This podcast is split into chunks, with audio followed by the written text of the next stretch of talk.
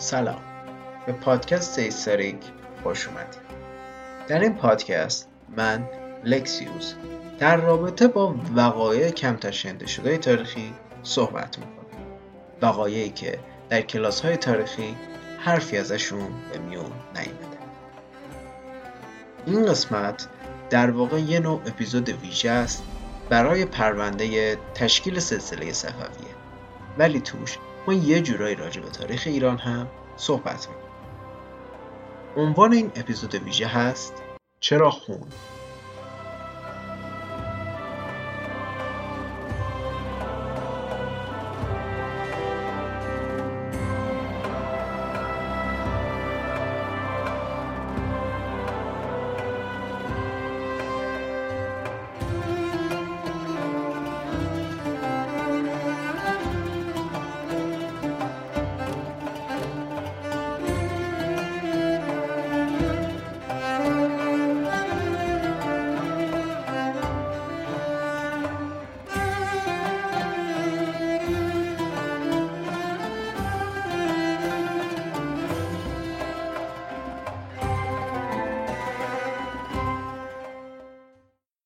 خب اول باید موضوع رو با چیز ملال آوری به نام جغرافیا شروع کنیم ایران سرزمینی از نظر آب و هوایی نیمه خشک و حدود 14 درصد از خاکش هم قابل کشاورزیه این به این معنیه که بیش از 80 تا 85 درصد از اقلیم ایران سرزمین های خشک و فراخشک هستند. از نظر منابع آبی هم همونطور که خودتون می‌دونید این سرزمین سرزمین چندان پرآبی نیست. این قضیه کمبود آب هم به دیروز و امروز بر نمیگرده و از دوران باستان این موزل وجود داشته. شاهد این موضوع هم کتیبه دی هستش که در واقع نوشته ای هست از دعای داریوش اول به پیشگاه اهورامزدا و این نوشتم به این مضمونه اهورامزدا این کشور را بپاید از سپاه دشمن از خشکسالی و از دروغ. به این کشور نیاید. نه سپاه دشمن نه خشکسالی و نه دروغ. خب این کتیبه به ما چی میگه؟ این کتیبه این موضوع رو به ما نشون میده که مسئله آب در ایران یه بود سیاسی اجتماعی و اقتصادی به خودش گرفته بوده. و در واقع توی طول تاریخ هم کسی که می‌تونست کنترل آب رو به دستش بگیره و آبهای یه منطقه رو مهار کنه به قدری قدرتمند می‌شد که در واقع می‌تونست اعلام حاکمیت کنه و حاکم اون منطقه بشه عموما در گذشته یه جورایی هم میشه گفت توی زمان حال سه نوع شیوه زندگی وجود داشته اونا چی هستن؟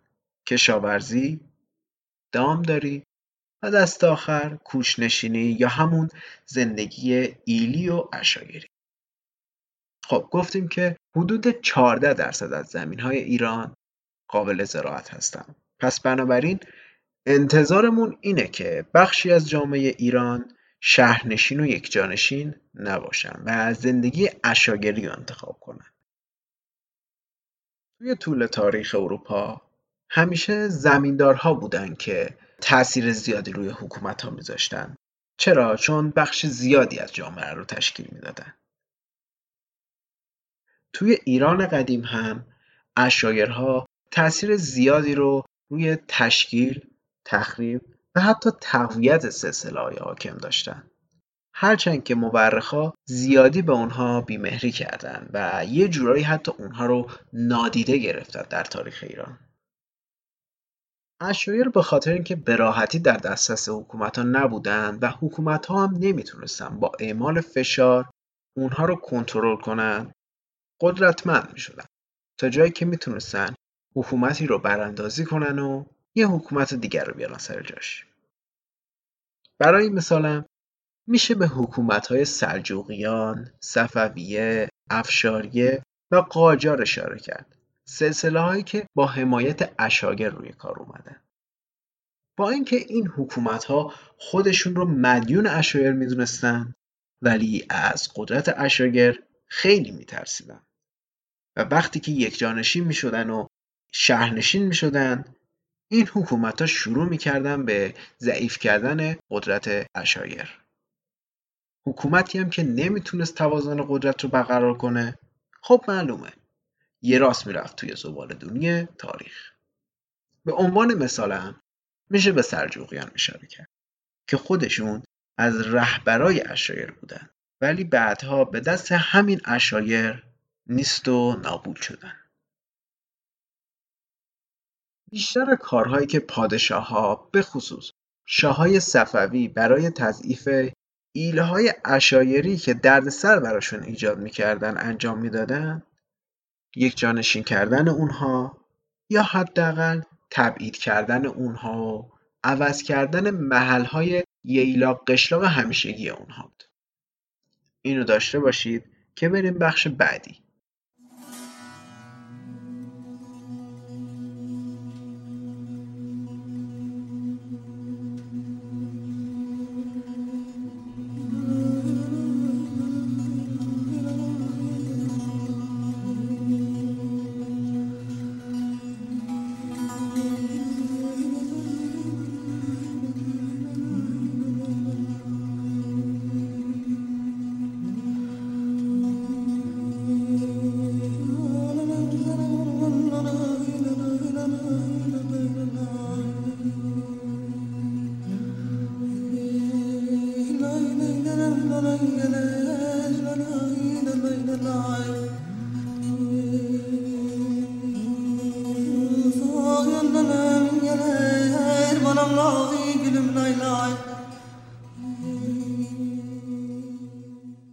واژه فر برای اولین بار در کتاب اوستا به صورت خورنه یا خورنگه اومده. توی زبان پهلوی این کلمه خورنه به کلمه خوره تغییر پیدا کرده. توی نوشتههایی که از مانی بنیانگذار آین مانوی پیدا شده این کلمه به صورت فراح اومده. این کلمه در زبان ساسانی هم به صورت فر تغییر پیدا کرد تا ما اون رو به این روش تلفظ کنیم. فر ایزدی در واقع به معنی تایید الهی یا برگزیده از جانب خداست. در واقع ایرانیان باستان معتقد بودند که شاه از جانب اهورامزدا یا خدایان بر مردم حکومت می‌کنه تا اینکه از شاه عملی سر بزنه. در رابطه با این موضوع ایسکلیس یا آیسخولوس تراژدی نویس معروف یونان باستان در نمایشنامه به اسم ایرانیانش این موضوع رو به میون آورده. درود ای شهر بانوی ظریف زنان ایران. ای کهنسال مام خشایار و همسر داریوش. هم بستر خدای ایران و مادر خدا باشی. اگر نیک بختی دیرین اکنون به زیان سپاه ما برنگشته باشد. توی این متن نویسنده آتوسا دختر کوروش کبیر و همسر داروش رو مادر خدا معرفی می‌کنه. و توی آخر متن به آتوسا میگه که تو مادر خدا باقی میمونی. اگر خشایار از این جنگ شکست خورده برنگرده. این یعنی اینکه اگه شاه توی جنگ شکست بخوره اون وجه و توهم خداییش در بین مردم از بین میره. و مردم دیگه اون رو به عنوان یک خدا یا یک حاکم برگزیده از جانب خدا نمیپذیرن. این موضوع توی داستانهای شاهنامه هم زیاد وجود داره. مثل کیکاووس که به خاطر شکست هایی که توی جنگ ها داشته و وضعیتی که برای پسرش سیاوش درست کرد فر ایزدیش رو از دست داد. ما اصلا اینجا بحثمون فر ایزدی نیست. بحث مشروعیت و اون مقبولیتیه که حاکما توی طول تاریخ از دین کسب می‌کنن. مثال غیر ایرانیش هم زیاده. توی اپیزود چین باستان پادکست پاراگراف نمونه های زیادی ازش وجود داره. از این موضوع نمونه ایش رو هم میشه به جهان عرب اشاره کرد.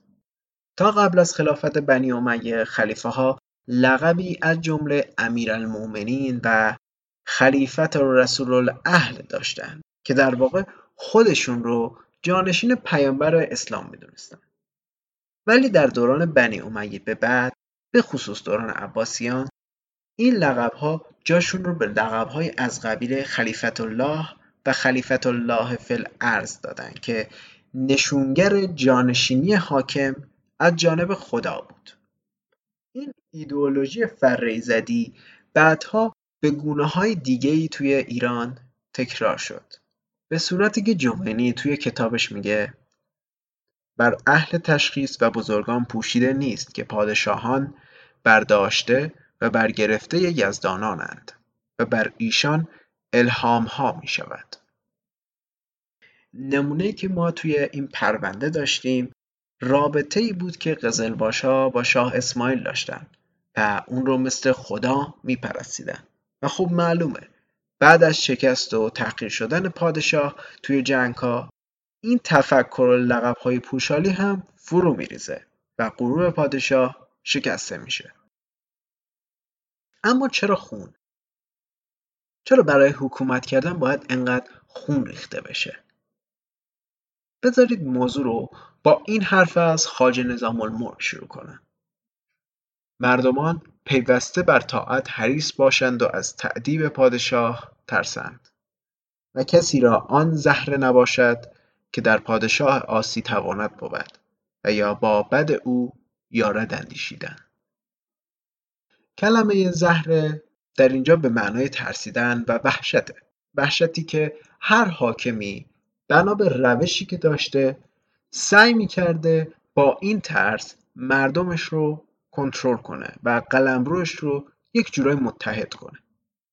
حالا این ترس می‌تونسته با ساختن مجسمه ها و بناهای بزرگ باشه مثل مصر یا با شدیدترین شکل تنبیه کردن خطاکارها و یا حتی ترسوندن سفرا و مسافرهای خارجی. در رابطه با موضوع آخر میشه به قطع قطع کردن یک غلام ترک به دست شاه عباس اون هم جلوی سفیرهای خارجی اشاره کرد. شاهنشاه ما مرشد کامل شاه عباس بزرگ شما را قضاوت خواهند کرد. قسمت به علی از خون ما بگذر. خون ما نریز. قسمت به علی. قسمت به علی شاهنشاه از خون ما بگذر. از خون ما بگذر. ساکت باش ملون! با دهان نجس آلوده اسم علی می‌بری؟ شرم نمی کنی؟ ساکت باش تا زبانت از پس گردنت بیرون نکشیده ایم. در اصفهان بعضی کارها می شود که مخل دین و سلطنت است. این مردم هم مهر ما دیدند هم قهر ما. همه سعی ما از آغاز سلطنت برای ابقای دین بوده است. و بس.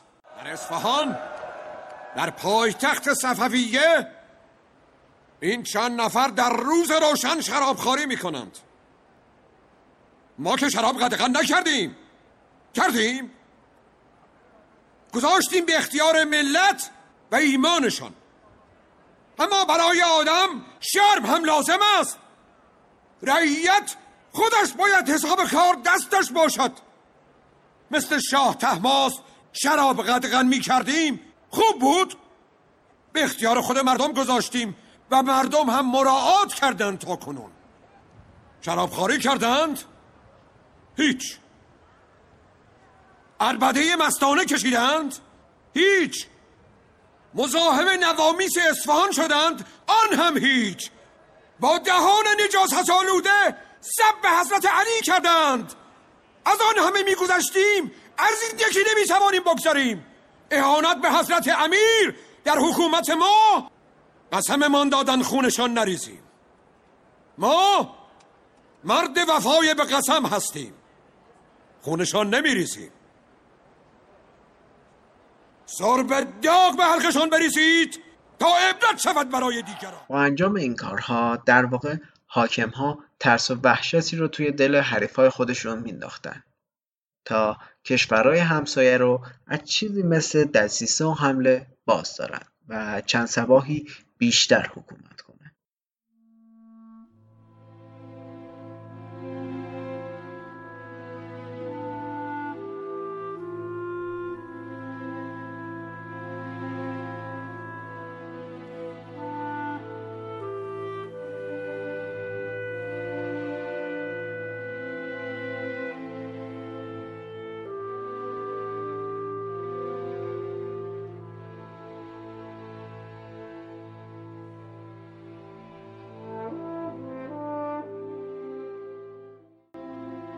خب به پایان این قسمت ویژه رسیدیم شما می‌تونید این پادکست رو روی Apple Podcast، Google Podcast، Spotify، Castbox، iTunes، شنوتو و سایر پلتفرم های پادکست گیر دنبال کنید. در رابطه با منابع این قسمت هم باید اینو بگم که بیشتر منابع این قسمت از کتاب استبداد در تاریخ ایران نوشته دکتر شیرزاد کلهاری گرفته شده. شما می‌تونید انتقادات و پیشنهادات خودتون رو در شبکه های اجتماعی پادکست یعنی توییتر و اینستاگرام با ما به اشتراک بذارید.